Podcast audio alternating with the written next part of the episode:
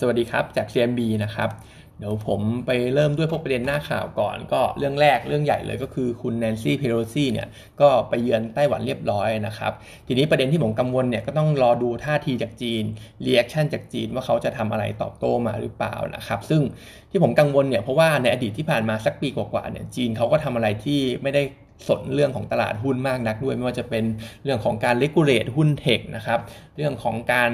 ลงโทษแจ็คหม่าเกี่ยวกับIPO and Group ที่เขาไปพูดอะไรวิจารณ์รัฐบาลจีนอะไรแบบนี้นะครับแล้วก็รวมไปถึงประเด็นเรื่องของซีโร่โควิดอะไรพวกเนี้ยมันก็เป็นอะไรที่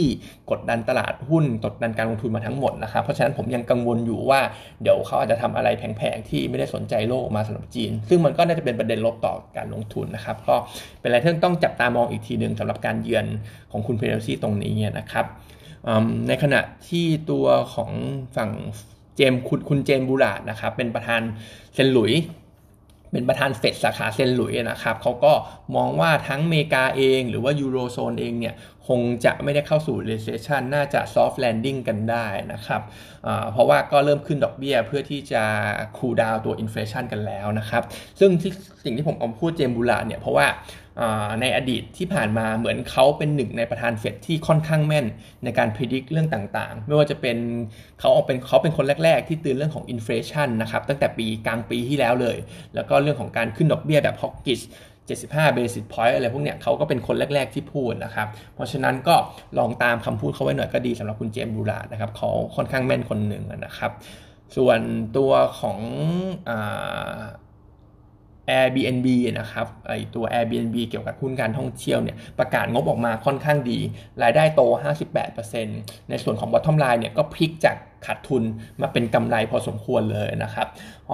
แต่ว่าราคาหุ้นเนี่ยไม่ได้เพอร์ฟอร์มดีเท่าไหร่สำหรับเมื่อคืนนี้เพราะว่าเหมือนจะต่ำกว่าคาดไว้นิดหน่อยแล้วก็ถูกเทคโปรฟิตไปด้วยเพราะฉะนั้นจริงๆเนี่ยผมก็คิดว่าหุ้นโรงแรมในบ้านเราเนี่ยก็น่าจะเทรนไม่ได้ต่างกันน่าจะเห็นเรเวนิวจัมป์ได้ดีการขาดทุนก็น่าจะน้อยลงเยอะหลายๆตัวนะครับแต่ก็มองว่า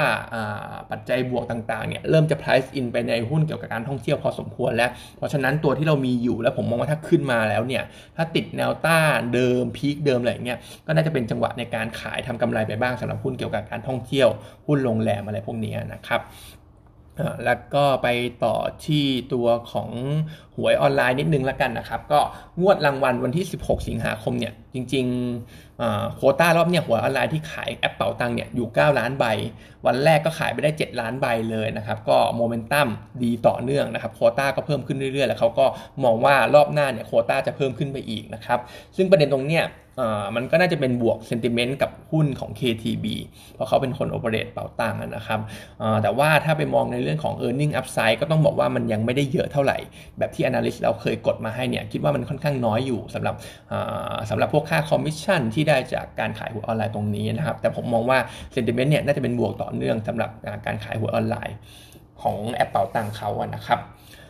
แล้วก็ไปกันที่เปเปอร์นะครับมีเก็บตกตัว Global นิดนึงนะครับงบออกไปเมื่อคืน2คืนก่อนนะครับก็จริงๆแล้วก็เป็นอะไรที่เราเชียร์อยู่นะครับเพราะว่าควอเตอร์3เองเนี่ยถึงแม้หลายๆคนคาดว่าจะเป็น low season แต่ก็ต้องบอกว่าเขามีฐานต่ำเข้ามาช่วยไว้น่าจะเห็นการเติบโต year on year ค่อนข้างดีเลยสำหรับตัว Global นะครับแล้วก็พอเข้าสู่ช่วงของควอเตอร์4ปลายปีต้นปีอะไรประมาณเนี้ยก็จะเป็นฤดูเก็บเกี่ยวแล้วเพราะฉะนั้นเราก็จะเห็นฟาร์มอินคัมอยู่ในเลเวลที่ดีๆแบบนี้ต่อไปซึ่งฟาร์มอินคัมเนี่ยก็เป็นสิ่งที่เราพูดมาตลอดว่า correlation มันค่อนข้างสูงกับรายได้ของ global นะครับเพราะฉะนั้นราคาหุ้นตรงเนี้ยเราก็มองว่ายังเป็นระดับราคาที่น่าเก็บซื้อสะสมอยู่สำหรับ global เพราะว่าช่วงครึ่งปีหลังเนี่ย performance น่าจะดีนะครับ target price เราให้ไว้26บาทสำหรับ global นะครับแล้วก็จริงๆเรื่องของ gross margin เนี่ยเรามองว่าเขาน่าจะ maintain ใน level แบบ record high ที่ทำในช่วงของควอเตอร์2ที่ประกาศออกมาได้ด้วยนะครับเพราะว่าตอนนี้สัดส่วน house brand ค่อนข้างสูงราคาขาย house brand เองเนี่ยก็ปรับตัวขึ้นเช่นกันนะครับแล้วก็สุดท้ายเป็น paper RBF นะครับซึ่งก็อัปเดตนิดนึงสำหรับ RBF เรามี preview ควอเตอร์2 net profit เนี่ยเราทำไว้121ล้านบาทบวก 9% year ติดลบ 19% Q ซึ่งตรงเนี้ยเราปรับลงมานะครับหลังจากที่จริงๆตอนแรกเนี่ยเราทำไว้140ล้านแต่เนี่ยปรับลงมาหน่อยเพราะว่าเรามองแล้วเนี่ยเรื่องของ gross margin เขาน่าจะmaintain ไม่ได้คิดว่า gross margin quarter 2ถ้าประกาศออกมาเนี่ยน่าจะอยู่สักประมาณ 35% ดรอปลงจาก ดรอปลงจากช่วง 37-38% ก่อนหน้านี้นะครับหลักๆถูกกดดันจากเรื่องของต้นทุนราค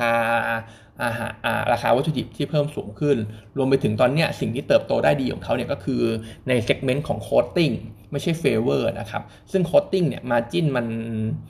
มันต่ำกว่าเฟเวอร์อยู่พอสมควรเลยมันก็เลยทำให้เบนออกมาแล้วเนี่ยกอสมาร์จิ้นมันต่ำลงนะครับแล้วก็อีกประเด็นหนึ่งก็คือเรื่องของการชงที่เล่นกันมานานเนี่ยก็ต้องบอกว่าเหมือนจะมีความไม่แน่นอนค่อนข้างสูงแล้วเพราะว่ากระแสสังคมตอนนี้เกี่ยวกับการชงเนี่ยก็มันมีเผลอเนี่ยมีเรื่องลบมากกว่าเรื่องดีนะครับก็ยังไม่รู้จะเอายังไงต่อไปเพราะฉะนั้นพวกผู้ผลิตที่เป็นลูกค้าของเขาทั้งหลายผู้ผลิตเครื่องดื่มเนี่ยก็เหมือนจะดีเลย์การผลิตดีเลย์โปรดักต์ไลน์ใหม่ๆออกมาเหมือนกันก็เลยทำให้ยอดขายตรงนี้ไม่ตามเป้าจริงๆน่าจะมีรายได้ส่วนนี้เข้ามาตั้งแต่ปลายควอเตอร์หนึ่งแล้วแต่ตอนนี้ก็ผมก็เห็นว่ามันดีเลย์มาตลอดนะครับซึ่งทำให้ analyst เราเนี่ยคัดearning โทษนะครับคัด forecast ของรายได้จากการชงเนี่ยปีนี้ตอนแรกคาดว่า500ล้านคัดเหลือ50ล้านเองนะครับแล้วก็ปีหน้าเนี่ย1,000ล้านคัดเหลือ250เองเพราะฉะนั้นคัดลงมามากกว่า 50% คัดลงมาคือเยอะมากนะครับก็จะเห็นรายได้ส่วนนี้หายไปเพราะฉะนั้นทั้งหลายทั้งปวงเองเนี่ยเรายังมองเอาลุกยังอาจจะดูไม่ค่อยสดใสมากนักสำหรับตัว RBF นะครับครึ่งหลังเนี่ย Gross Margin อาจจะฟื้นตัวได้จากประเด็นเรื่องของราคาวีดเริ่มต่ำลงแต่ว่าพอการชงหายไปเนี่ย Valuation ก็หายไปเยอะพอสมควรนะครับตอนนี้เราทำ Valuation เป็น Sum of the Parts 2 ส่วนแรกคือ Core Business เราให้ 12.5 บาทอีกส่วนหนึ่งคือการชงเราให้ 1.2 บาทนะครับรวมกันก็จะได้ประมาณ 13.6 บาทแต่ว่าถ้าเราลองคิด Worst Case เลยเนี่ยเอาการชงออกไปเลยเอาจากแค่ Core Business ก็จะได้ Target Price อยู่ประมาณ 12.5 ซึ่งมันก็ต่ำกว่าราคาตลาดเมื่อวานอยู่ดีนะครับเพราะฉะนั้นเราก็ยังแนะนำเป็น Hold ไว้ก่อนสำหรับ RBF นะครับหุ้นยังดูค่อนข้างแพงอยู่คิดว่า Upside เปิดอีกครั้งก็ต้องรอหุ้นอยู่สักประมาณ10ต้นๆอะไรแบบนี้นะครับค่อยคิดว่ากลับมาน่าซื้ออีกครั้งนะครับแต่ว่าปัจจุบันให้ Hold ไว้ก่อน Target 13.6 นะครับวันนี้ก็มีเท่านี้นะครับ